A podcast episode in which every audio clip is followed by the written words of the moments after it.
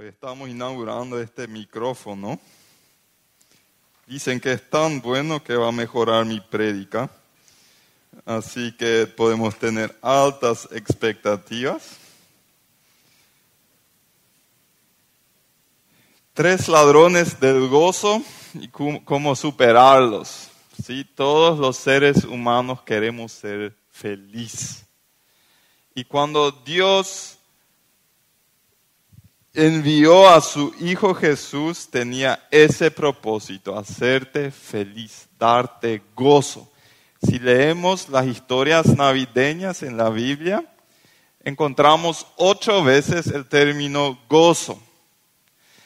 Y ahí, por ejemplo, los, pastores, imagínense, realmente funciona, ¿sí? Cada suspiro. ¿Se escucha eso?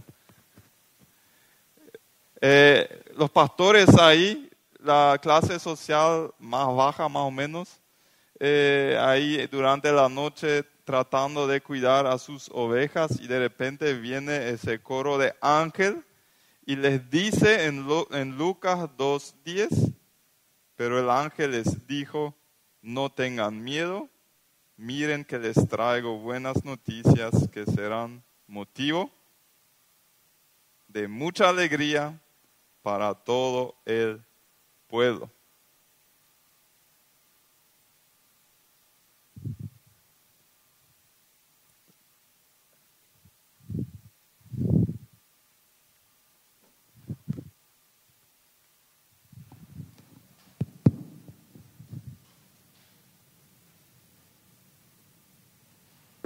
Sí, ahí está.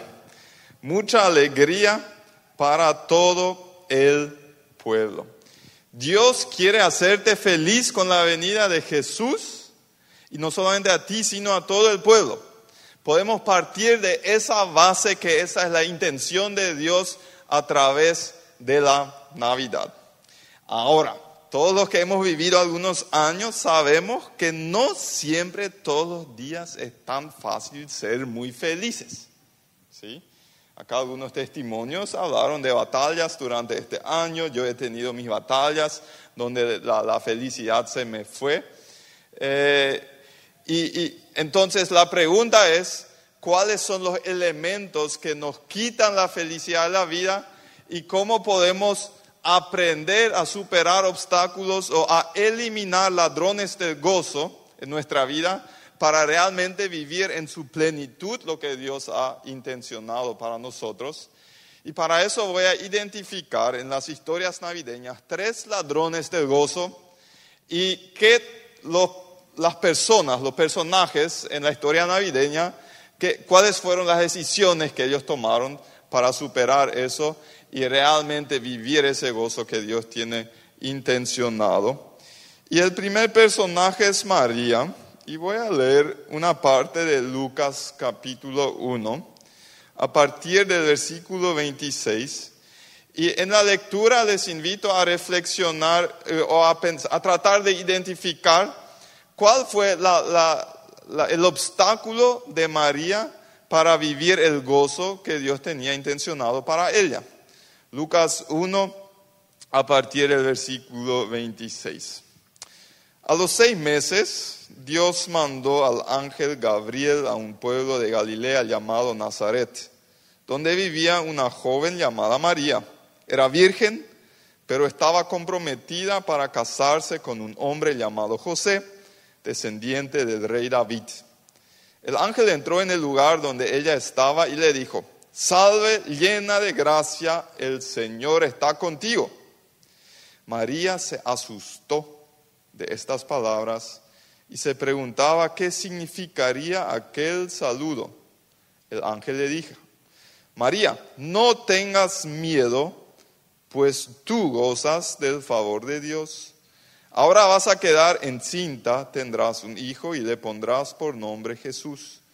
Será un gran hombre al que llamarán hijo de Dios Altísimo y Dios el Señor lo hará rey, como a su antepasado David, para que reine por siempre sobre el pueblo de Jacob, su reinado no tendrá fin. María preguntó al ángel, ¿cómo podrá suceder esto si no vivo con ningún hombre? El ángel le contestó, el Espíritu Santo vendrá sobre ti y el poder del Dios Altísimo se posará sobre ti. Por eso el niño que va a nacer será llamado Santo e Hijo de Dios. Ahora, pongámonos en los zapatos de María. Ella, cuando tenía esa experiencia, tuvo más o menos 15 años de edad. Era una adolescente, ¿sí? Y ahora ella, ¿cuál fue su, su tema? ¿Cuál fue su reacción cuando el ángel apareció? ¿Sí? Dice la Biblia que ella se asustó y cuando el ángel vio su reacción, le dijo, no tengas miedo. Entonces lo que podemos deducir de esto es que María ahí luchaba con el miedo. Y ella tenía mucha razón para preocuparse, para ser ansiosa. ¿sí? A la edad de 15, quedar embarazada, ¿cómo le vas a contar a tu mamá que, que, no fue un ataque de, de, calor, sino que fue eh, una obra del Espíritu Santo en su vida? ¿Sí? ¿Cómo te va a creer? Después, ¿cómo le va a explicar a, su eh, comprometido? Eh, en el adulterio, hasta hoy en día, sigue siendo algo muy feo. En aquel entonces, el compromiso tenía ya otro nivel de, compromiso. Eh, cuando ellas, María y José, se estaban preparando para el casamiento, y ya, era la etapa oficial del compromiso y solamente podían separarse por un divorcio legal. Entonces ya era una, unidad muy, fuerte, pero no habían convivido todavía como lo hace un matrimonio. Ella tuvo que pasar por todo un, tiempo donde las circunstancias le daban mucha razón para ser ansiosa. Tenía que viajar, estando embarazada de casi nueve meses ya, sobre un burro ¿sí? de Nazaret a Belén por el censo. Tres días de viaje no sé, las mujeres que han, tenido bebés, eh, probablemente yo nunca me ha pasado, pero cuatro veces he tenido una esposa muy embarazada y, no es tan fácil, ¿sí? Eh, después, en el nacimiento ahí, no había una partera, no estaba su mamá, no había una tía, no había enfermera, había un burro y había un carpintero que sabía hacer muebles y, cortar eh, eh, y usar el martillo y cosas así, pero no asistir en el nacimiento de un bebé. ¿Sí? Mucha razón para ser ansiosa. Mucha razón. Entonces, y saben, uno de los mayores miedos, miedos de una mamá o una mamá, una mujer embarazada es que, que su hijo no sea normal. Y todo lo que el ángel le dijo a María, ¿sí? Es tu hijo va a hacer esto, aquello, aquello, aquello, no va a ser un tipo normal, ¿sí? Entonces, más razón para ser ansiosa. ¿Y qué hizo María en, en medio de todo eso? Ella tomó una decisión y esa decisión fue su ansiolítico. Y tú y yo podemos tomar esa misma decisión. En el versículo 38 ella dice, acá tienes a la sierva del Señor, contestó María, que Dios haga conmigo como me has dicho. Yo me rindo a su voluntad. Entonces, cuando María tuvo miedo o ansiedad o preocupaciones, decidió confiar en Dios y aceptar su plan. Ese fue su ansiolítico. ¿sí?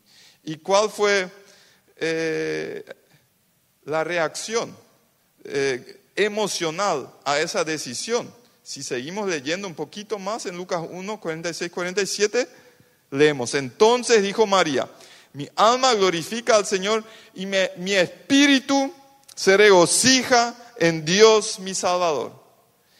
Ella, a pesar de esa noticia tan inquietante, ella pudo encontrar gozo por haber tomado esa decisión de entregar su vida y rendirse completamente a la voluntad de Dios.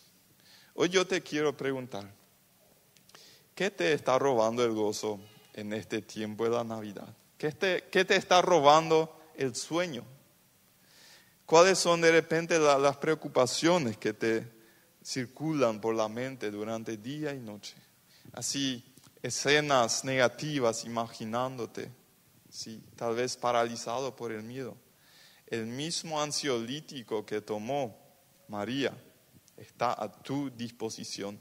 Y te, te quiero preguntar, ¿cuándo oraste por última vez? Lucas 1.38. Acá, Señor, acá estoy. Yo rindo toda mi vida. Eso significa soltar el control. ¿Sabes por qué muchas veces sos ansioso? Porque querés controlar toda tu vida, pero no podés controlar. No, no. Lo mínimo, ni un por ciento de lo que pasa en nuestra vida nosotros podemos controlar. Entonces, mejor ya aceptar nomás y, y soltar. Y, no sé, escribí este, este versículo en, en, en, en, tu espejo donde todas las mañanas te estás mirando eh, hacerte recordatorio, memorizarlo. A veces tenemos que decirlo, tomar esa decisión diez veces al día hasta que nuestros sentimientos comiencen a creer lo que en la mente ya hemos decidido. Pero hazlo, porque te va a funcionar. Le funcionó a María y nos va a funcionar a nosotros. Vamos al segundo personaje. Y ahí vamos junto a, José, Mateo 1, del 18 al 20. A ver si ustedes identifican lo que era el ladrón del gozo en la que se presentaba en la vida de José. El nacimiento de Jesús, el Cristo, fue así. Su madre, María, estaba comprometida para casarse con José, pero antes de unirse a él, resultó que estaba encinta por obra del Espíritu Santo. Como José, su esposo, era un hombre justo y no quería exponerla a vergüenza pública, resolvió divorciarse de ella en su secreto. O sea, él podría haber avergonzado a María por su infidelidad, ¿sí? por haberse embarazada sin su intervención, pero él, al, divorciarse en secreto, él le daba la libertad a ella a meterse con el tipo que la embarazó. Porque José a esa instancia todavía no sabía que era hora del Espíritu Santo. Pero cuando él estaba considerando hacerlo, se le apareció en sueños un ángel del Señor y le dijo, José, hijo de David, no temas recibir a María por esposa, porque ella ha concebido por obra del Espíritu Santo. ¿Alguna vez te has puesto en los zapatos de José? ¿Cómo se habrá sentido en el momento cuando su comprometida María se le acerca y le dije, José, estoy embarazada? ¿Sí? Eso le habrá herido profundamente. Y acá, lo interesante acá, yo leí esa historia ya cien veces, pero nunca vi ese detalle. En realidad, el golpe que María le dio a José no fue solamente uno, sino fueron dos. ¿Por qué? Porque José no le estaba creyendo cuando María le explicó que era obra del Espíritu Santo, porque él decidió divorciarse de ella. Él pensó, él habrá pensado que era una excusa de ella. Entonces el primer golpe era, yo estoy embarazada. El segundo era una excusa muy barata, ¿sí? Eh, fue el Espíritu Santo, ¿quién le va a creer eso a María? Eh, no asumiendo ella la responsabilidad de su error desde la perspectiva de José.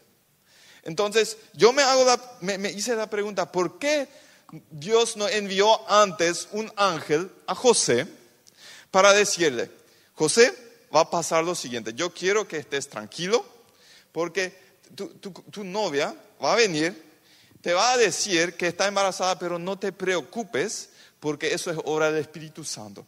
Yo para, para no inquietarte ya te voy a decir de antemano. Pero Dios no hizo eso. Dios permitió que José viviera unos días de agonía pensando que su novia le había sido infiel. ¿Por qué Dios recién después le envía un, ángel para aclararle la situación. Yo creo que Dios quería probarle a José. Quería saber cómo va a reaccionar el hombre a esa herida, el hombre que yo he eh, eh, elegido para que críe a mi hijo Jesús. Él quería saber si José era digno para ser el padrastro de Jesús. Y dicho de paso, a José le habrá herido muchísimo sin que alguien cometió un error. ¿Sabes qué, querido? A veces la vida es así. Nos herimos sin que alguien cometa un error. No siempre alguien cometió un error cuando me hirió. Eso es a veces así. Entonces, eh, yo, ¿cuál es la reacción natural humana a una herida así como la de María a José? Humanamente, la naturaleza humana, ¿qué, qué despierta en nosotros cuando alguien nos hiere? Despierta el deseo de hacerle sentir a la persona lo que ella me hizo sentir. ¿Sí? Entonces, si yo me dejo dominar por ese deseo, yo me convierto en la persona que yo al inicio estaba odiando. ¿Se entiende la lógica? ¿Sí? Y José dijo, yo no voy a jugar ese juego de herirnos mutuamente. Yo voy a cortar eso. Él tomó una decisión. Cuando José fue herido, decidió extender gracia y dejar ir el dolor. Saben que si Él no hacía eso, ¿qué pasa cuando no hacemos eso?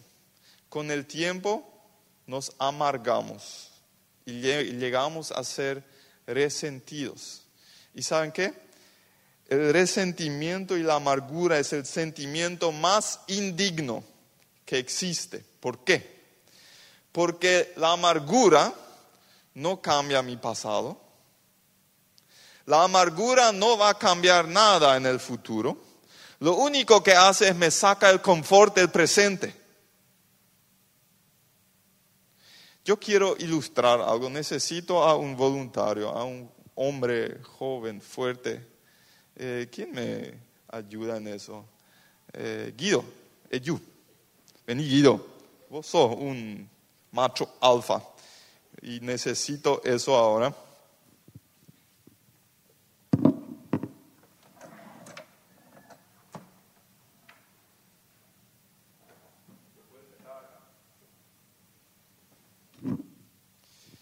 Guido, vos sos José, yo soy María.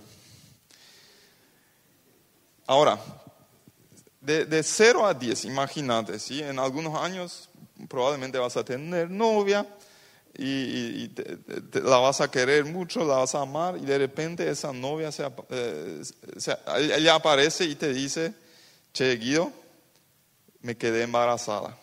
Y vos sabes muy bien que no es de vos porque no tuvieron ese tipo de contacto. De 0 a 10, ¿qué tan herido vos te sentirías si tu novia te diría eso? 9. 9, está muy bien. Entonces, eso duele, ¿sí? Eso duele. Entonces, yo tengo acá un cinto. Y yo soy María y vos sos José. Lastimosamente dijiste nueve porque entonces voy a tener que pegar fuerte, ¿sí? Eh, y te voy a pegar, ¿sí? Con esto. Un 9, va a ser un 9, ¿sí? Y no solamente una vez, sino dos veces, porque expliqué que fue dos veces, ¿sí? Entonces, eh, viene María, ¿sí? Viene junto a José y le dice, estoy embarazada, pero no fue mi culpa, fue el Espíritu Santo. Y te deja esto y ahora vos vas a hacer lo que millones de personas hacen en este planeta. Ellos constantemente piensan en la herida que las personas le han hecho y sienten otra vez lo que sentiste cuando yo hago. Ahora vas a tomar el cinto y seguir pegándote. ¿Sí? Sí, acá, pero nueve de diez. ¿Sí? Fuerte. Fuerte. ¿Sí? Siempre estás no, no vas a dejar, seguí, seguí. Porque seguís pensando siempre en lo que María te hizo. ¿sí? Toda tu vida. Uh, uh, días, seguí, seguí. Semanas. Solamente los niños pequeños dejan de, hacer eso dentro de poco, pero los grandes siguen siempre pensando lo que me dijo, lo que me hizo fuerte. Ya estás en tres, bueno, nueve dijiste, ¿sí? Algunos meses, algunos años, y piensan que si voy a seguir haciendo eso en algún momento de mi vida voy a estar más feliz. Seguí. No, no, pero nueve es la, la intensidad, no es la cantidad. Algunos por décadas se están amargando, ¿sí? tomando el cinto y pensando y sintiendo lo que les pasó cuando María le contó que quedó embarazada. Qué tonto es eso. ¿Qué hizo José? No hizo eso. No hizo. Tiró el cinto, ¿sí? Tira el cinto lo más lejos que pueda. Ahí está. Gracias, Guido. Puedes tomar asiento.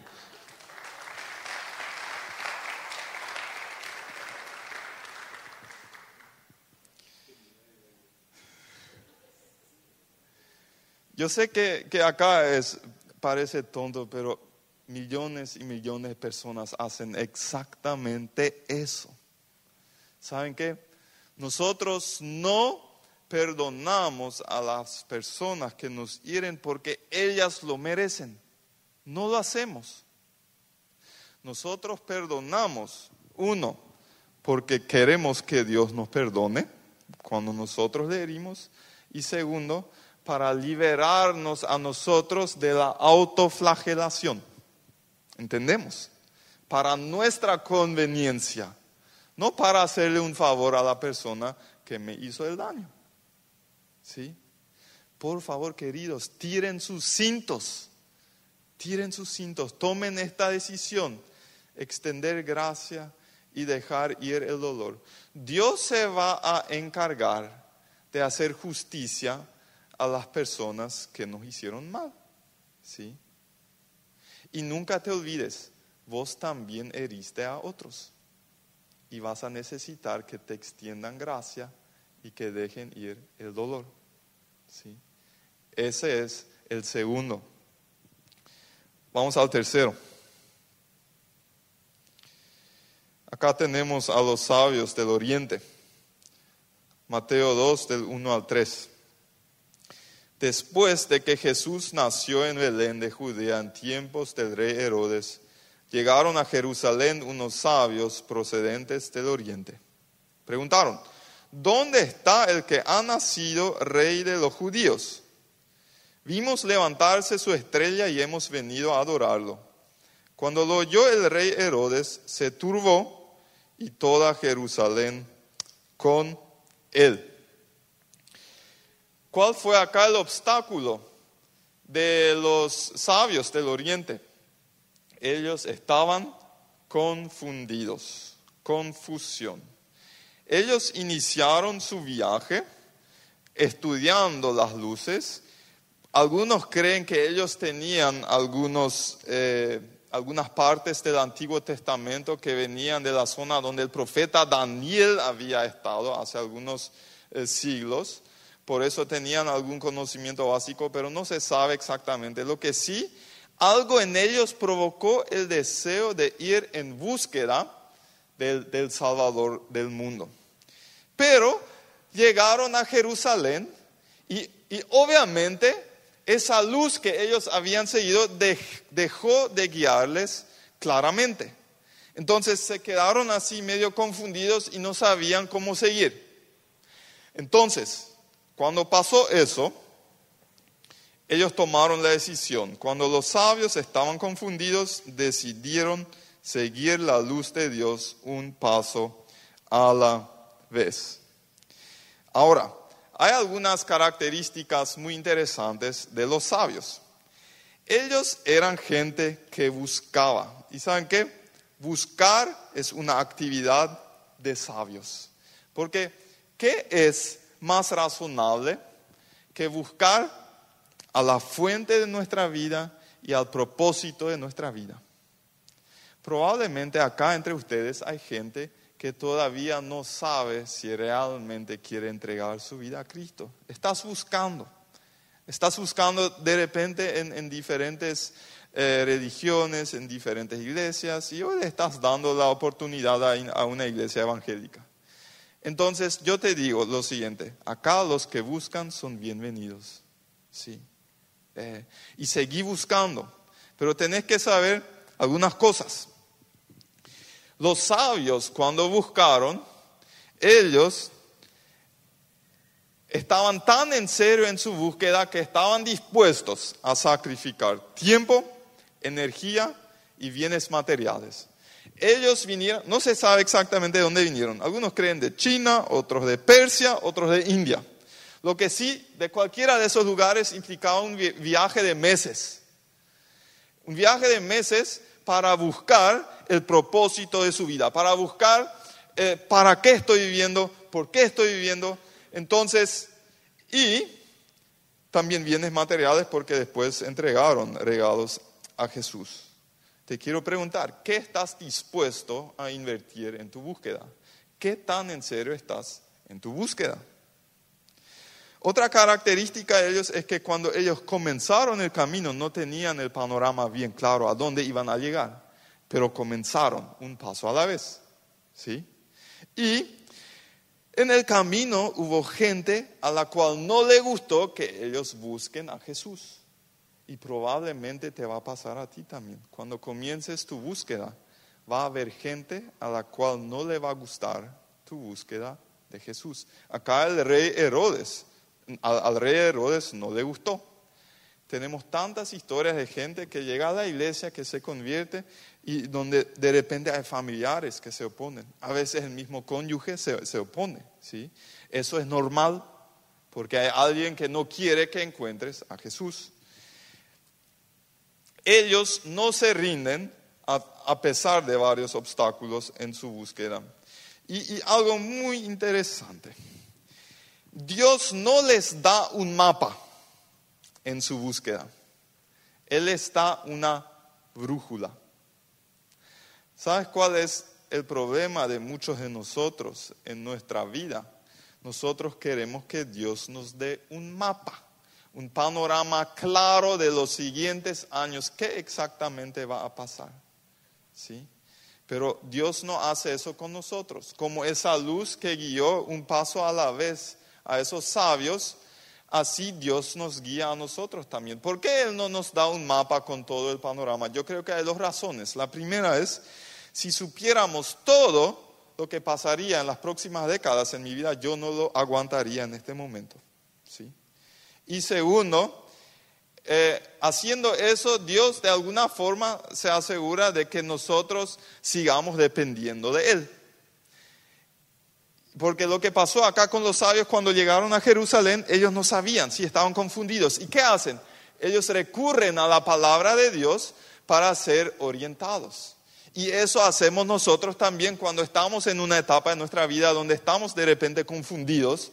Entonces, a veces nos cuesta menos eh, sumergirnos a la palabra de Dios. Esa luz que guió a los sabios del Oriente es como el Espíritu Santo en nuestra vida. Esa brújula que Dios les dio es como la palabra de Dios en nuestra vida. Cuando más yo me sumerjo en eso, la combinación de palabra de Dios con el Espíritu Santo en mi vida, menos confusión voy a tener en el momento de tomar decisiones importantes.